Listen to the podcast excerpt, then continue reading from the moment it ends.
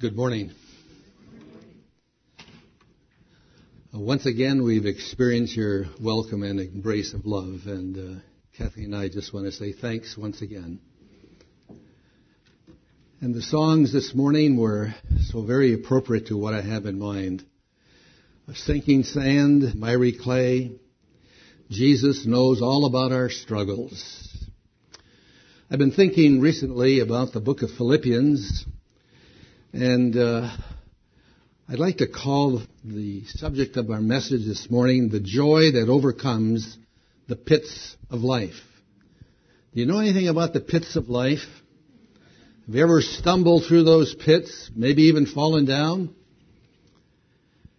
For anyone who experiences a lot of stress, to anyone who feels that they're stuck in their present circumstances, for anyone who feels that things don't work out right for them,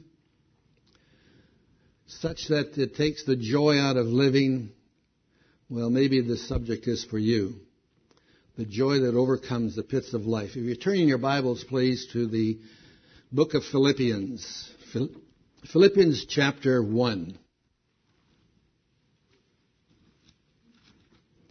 And we'll read the first 11 verses. Philippians chapter 1. Paul and Timothy, bondservants of Christ Jesus, to all the saints in Christ Jesus who are in Philippi, including the overseers and deacons, grace to you and peace from God our Father and the Lord Jesus Christ. I thank my God in all my remembrance of you, always offering prayer with joy in my every prayer for you, in view of your participation in the gospel from the first day until now I am confident of this very thing, that he who began a good work in you will perfect it until the day of Christ Jesus. For it is only right for me to feel this way about you all, because I have you in my heart, since both in my imprisonment and in the defense and confirmation of the gospel, you are all partakers of grace with me. For God is my witness how I long after you with the affection of Christ Jesus. And this I pray, that your love may abound still more and more in real knowledge and all discernment, so that you may approve the things that are excellent in order to be sincere and blameless until the day of Christ. Having been filled with the fruit of righteousness which comes through Jesus Christ, to the glory and praise of God. May we pray again. Father, we are grateful for this little letter penned by the Apostle Paul, inspired by the Holy Spirit of God. And we pray, Lord, that you would take this message this morning, take these feeble words, and empower them and may they be helpful and useful to us in our Christian life. Bless us, we pray. Bless this congregation of your people. For we pray in the name of Jesus Christ our Lord. Amen.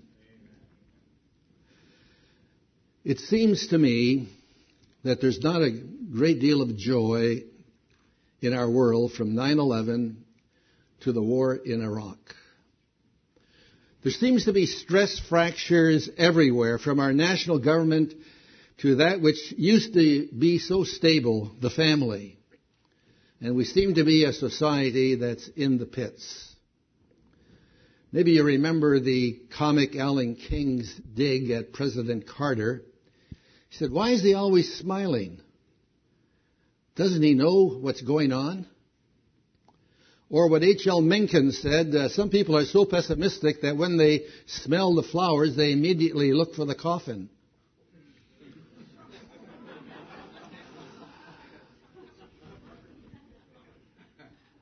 Well, this little book of Philippians, part of which we want to explore today, pictures for us a man who actually found peace. Peace and joy in prison. Peace and joy while guarded by Roman soldiers. This little book is about a peace which surpasses all understanding. It's a peace that cannot be explained. It's a peace that boggles the mind. When we see only Paul's chains, when we see only his prison, when we see only his fate at the hands of Emperor Nero, we'd say, Paul, aren't you a little bit crazy talking about peace and joy? Don't you understand that your life is on the line? Don't you understand that some are preaching thinking that they may add to your problems in prison? Don't you understand that? And yet you speak of peace and joy? Actually, Paul had discovered something that he wants to share with all of us because he has unearthed one of life's greatest treasures. If you want to turn to this passage, you may in Philippians chapter 4 and verse 12, and I want you to listen very carefully to that.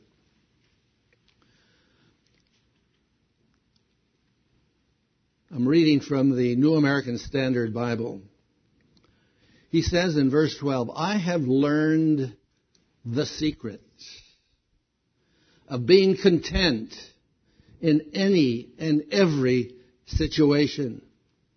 The Greek text actually reads, I have been initiated into the secret of being content. The secret. Wouldn't you like to know the secret?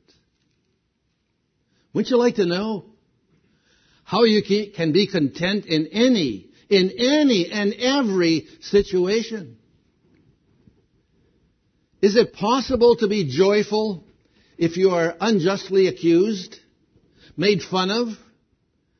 Is it possible to be joyful and at the same time experience the antagonism of an office that rejects God where you work? Is it possible to be joyful when going through a difficult experience? Is it possible? Well, Paul's going to tell us about his secret because the world says no to all of these things. It's entirely unrealistic. Now, when Paul talks about joy, it's not empty words. It's not a smoke screen. It's not a lot of make you feel good, cutesy kinds of sayings. When we read this little book of Philippians, it is easy to overlook the fact that Paul wrote this letter from prison. Because the tone is so positive and the subject is so outgoing and encouraging. Now, if Paul had discovered the secret that resulted in his being content, then I want to know about it. Because I believe we all have our prisons of one kind or another. And I don't know what your prison is, but I do know that many people are stuck in one way or another. Some people feel stuck in their job. Some people feel stuck behind a kitchen sink and several demanding children. Some people feel stuck in their aloneness. Some people feel stuck with limited finances. Some people feel stuck in their marriages and family relationships. And when you feel stuck in these ways and you come to verse 2 of chapter 1, people have a tendency to read, to read uh, guilt and pressure rather than grace and peace. Is there a way to be happy in our prisons? And drawing from this little book, we discover that our prisons often don't change. They remain the same and they continue. But the person changes. And he sees things so differently. And that's much more important. You know, sometimes we pray, O Lord, deliver me from this prison, when a more appropriate prayer might be, O Lord, help me to discover the secret of being content. Sometimes we find that we can have a greater impact on our prison than the prison will have on us. And this morning I'd like to think of three ways to strengthen our response to the pits of life. Three ways from our text. in Philippians chapter 1. First of all, happy memories were particularly responsible for Paul's ability to rejoice in jail. You know, he didn't sit in prison feeling sorry for himself. Now I want you to notice verse 3. Paul says, I thank my God every time I remember you. What was it that Paul was remembering? He remembered, I believe, that it was the Holy Spirit that had directed him to be in the city of Philippi. He had wanted to go to Bithynia. But the Spirit of God put a block in his way. And guess what? He ends up in Philippi. He wanted to go elsewhere, but God had other plans for him. And then Paul, I believe, remembered that girl who had the demon problem, and she was delivered. He remembered with joy the earthquake and the jailer who called out, Sirs, what must I do to be saved? He remembered Lydia, the business lady whom he had met at a prayer meeting at the river's edge. Paul thought of these people, and one thing filled his mind. God was present in his life. God had worked in spite of being beaten with rods and thrown into an inner prison. God had done such a great work in the lives of the Philippians that they had joined Paul in his evangelism, the text says, from the very first day until now. And Paul rejoiced. Wouldn't you? You know, sometimes I feel sorry for myself. I lost my pension when I went into the Lord's work full time 33 years ago. I lost what people would call financial security and a good retirement during the golden years. Having more money makes retirement better, doesn't it? Does it? Or doesn't it? Then I remember some people whose lives were dramatically changed at the Bible school where I taught. And I hear regularly, Kathy and I hear regularly from our former students. There's one in Burundi. There's another from Nepal. There are some from Bulgaria. There was one of my students who joined me and maybe 15 or 16 others at 5:30 in the morning in a Bible study centering on discipleship. His first year after Bible school, he led 98 people to the Lord. I rejoiced. Five years ago, Kathleen and I were sent tickets to go to Puerto Rico by a young couple. She was a doctor who taught at the medical school in San Francisco, UC Med School. And he was an environmental specialist who had projects around the world. And that's why he had so many extra mileage, so he could give us two tickets. The wife had come to know the Lord following the preaching one Sunday morning. And uh, the man looked at his wife and wondered what in the world this was all about. Anyway, the evening we arrived in Puerto Rico, Jim had a list of questions from the Gospel of Luke. And he and I stayed up that first night discussing his questions. Later that week, we went out for dinner. And Jim brought his Bible to the dinner table. You know, unsaved people aren't supposed to do that. But he did. And there was his Bible right in the middle of the table. And after dinner, we, we went to a little lounge area and began to talk. And Jim came to know the Lord. We rejoiced.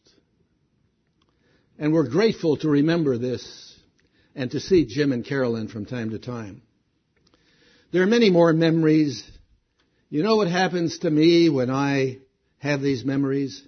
My circumstances haven't changed really, but my heart rejoices. And I'm content and I thank God.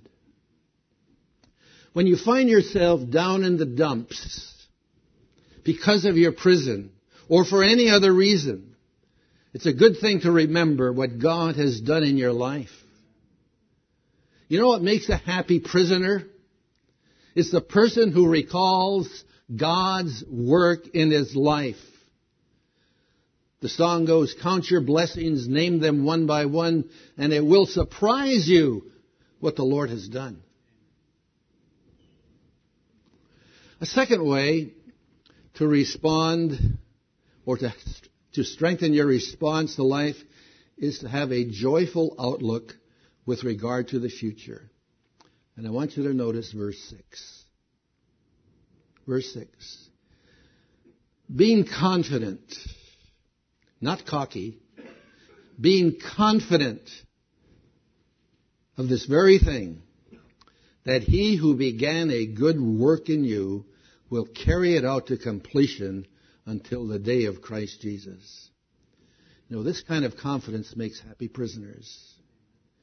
To really believe that the Lord from heaven is at work in a tiny, little, insignificant life like mine is either to be totally arrogant and prideful, or it's a wonderful, awesome truth from the Bible. As a convinced Christian, I rule out the wishful thinking and rejoice in its happy truth. I'm really looking forward to the day. Do you believe in this verse? If you do, I want you to read it with me, regardless of your translation, but I want you to personalize it. When we come to that little word you, slow down and read the word me instead. Me, that's you. So read it together with me out loud, if you would. Being confident of this that he who began a good work in me will carry it on to completion until the day of Christ Jesus. Do you believe it? God's work of change and skill has begun in our lives. Now I want to look at the text a little bit more closely. Our text says God began a good work in us. There are two Greek words translated good in the New Testament. One is kalos, K-A-L-O-S, and it means morally good. For example, he or she doesn't engage in questionable activities. He or she is good. He or she doesn't cheat. I can trust them. They're good people. That's one of the ways in which it's used in the New Testament.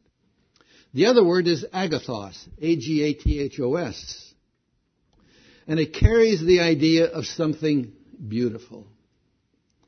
Sometimes we look at a painting and say, now that's really good.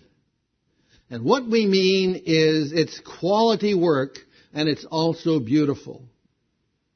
Well, what word do you think the Holy Spirit used in this word, verse? Kalos or agathos? Agathos. That's, that's right, Dean. It's agathos. God had begun a beautiful work. And He has begun that work in you and me. And it's going to be a masterpiece. He's going to bring it to completion when Jesus Christ returns to church. You know, I already see a lot of beautiful people here in San Ramon, but to quote President Reagan, you ain't seen nothing yet. You ain't seen nothing yet. God has started His work in us, and He continues that work, and He continues in order to complete it. And do you suppose that sometimes He uses even our stuck situations as circumstances to complete His beautiful work in us. The work began in the jailer in Paul's prison experience in Philippi when the jailer cried out, Sirs, what must I do to be saved? And Paul's response, believe in the Lord Jesus Christ and you shall be saved. And when the jailer believed, the work of transformation began. But that was only the beginning. For what Christ started in that jailer, he continued because it's his good work. That's how to be happy in prison. It's being confident, confident that God has begun a beautiful work in us and he's going to continue it on until Christ comes back. That makes happy prisoners. A third way to strengthen our response to life is to have happy prayers. Verse 4. Paul's prayers were not whining, complaining prayers. As, Lord, you know, I've been trying to serve you and this is what I get? Huh? Paul's prayers were not prayers that begged God to re- release from prison. His prayers were not self-centered. Paul prayed for these dear Philippian Christians who he loved. He prayed for others. Now when Paul prayed for the Philippians, what were the subjects of his prayers? What were the, what was the thrust of his prayers? I want you to notice verses 9 and 10. He prayed that their love would abound more and more. And I find this prayer very interesting. Love is not intended to stay at a certain medium level or even a high level. It's intended to grow and expand, to abound more and more. The Greek word translated in verse 9 as abound is a word that I guess I've recently rediscovered. It means an excess and a fullness that overflows its boundaries. It means that the given space is unable to contain it. Are you with me? The New Testament is full of this word. It's the Greek word parasuo. When the 5,000 were miraculously fed and satisfied, there were 12 baskets of broken pieces left over. The word left over is the same word we have in verse 9. The people were not only filled, there was an abundance left over. Jesus not only gives us life, he gives us abundant life. He gives us such a fullness that there's an overflow. Another illustration from the Word. In speaking of God's grace in Romans chapter 5 and verse 20, we read, where sin increased, grace increased all the more. Increased all the more is hyper peruseo. Hyper superabundance. Not just abundance, not just superabundance, hyper superabundance. If that doesn't excite you about the grace of God, I don't know what will. You know the chorus of the hymn, He giveth more grace? It reads, For out of His infinite riches in Jesus, He giveth and giveth and giveth again. He prayed that their love would abound more and more.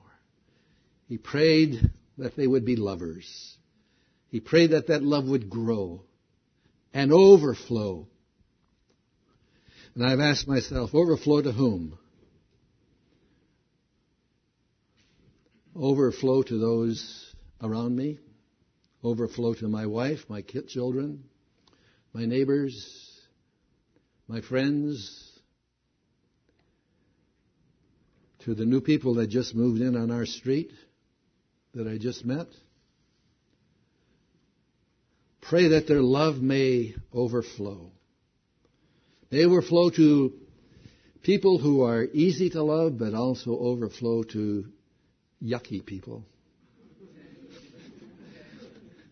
You know who the yucky people are, don't you? They're persons who disagree with you and me. People who are a little bit different. You a loving person? I pray that your love may abound more and more. Let's pray for each other that way. You know, there are at least two parts to loving from these verses. Besides having love that abounds, Paul adds something in verse 9. Our love is to abound in knowledge and depth of discernment. To love with knowledge means that you don't allow your head to rule your heart. To love with insight means your love is not a cold, calculating, measured love, a head only love. A permissive parent that says yes to every demand of a child may not be very loving at all. Because they are not loving with insight. They are not loving with discernment. And I might say this to myself. A minister of the gospel who never mentions sin may not be expressing much love. And I need to say to all of you here, that this is another opportunity that a good God has given you to receive His Son, Jesus Christ, into your life.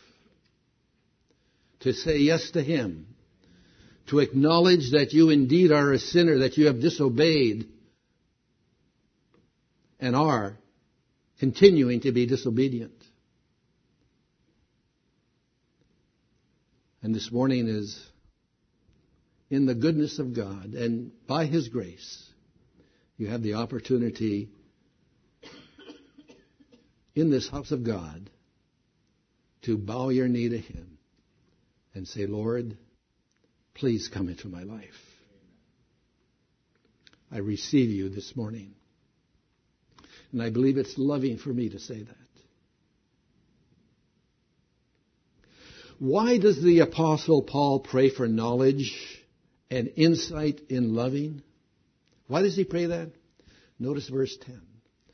So that, so that you may approve or be able to discern what is best or excellent. In other words, don't go for the mediocre, go for the best. We pray for the best.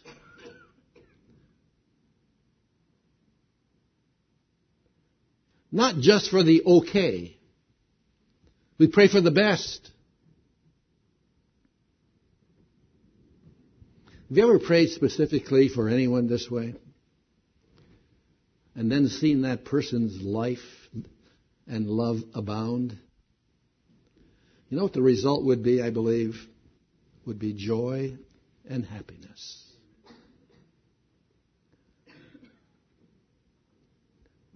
How do you have a happy experience in a prison?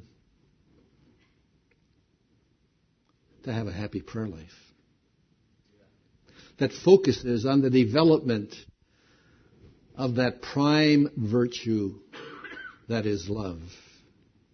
And the result will be joy regardless of the difficulties of one's experience. Well, let me review the three ways we talked about for strengthening our response to life circumstances. Or as Paul puts it, the secret of being content. Sometimes the secret is so very obvious that we can, we can miss it easily. Well, first, rehearse those happy memories of God's work in your life.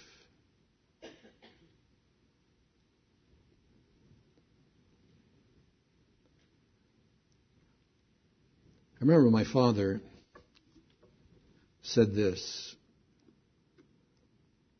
that he believed that the Lord had him come to the United States in order that he might come to a saving knowledge of Jesus Christ. Rather than remaining in Europe, he was enabled to come to this country and there find Jesus. There's a happy memory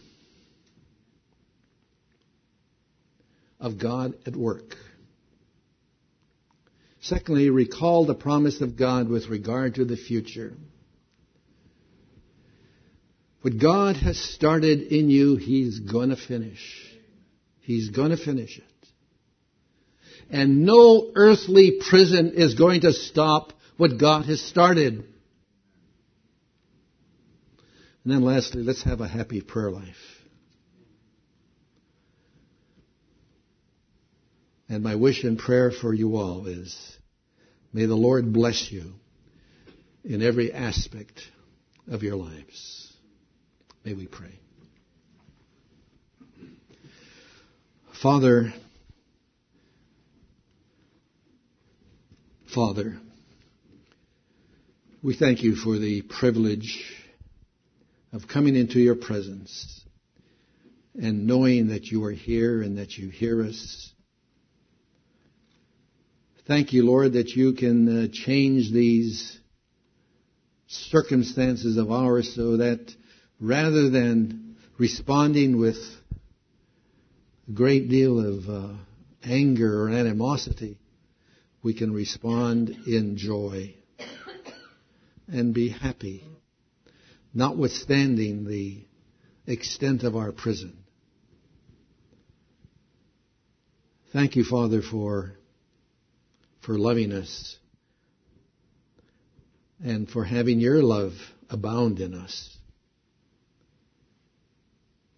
Father, we pray for someone here who perhaps has not experienced firsthand your saving love. We pray for that person or persons today, and may they experience it this morning. Bless this dear fellowship of your people. Thank you for them and for the encouragement that they give to so many. Bless the events of this week to them, and may they know your presence among them. We pray this in the name of Jesus Christ our Lord. Amen.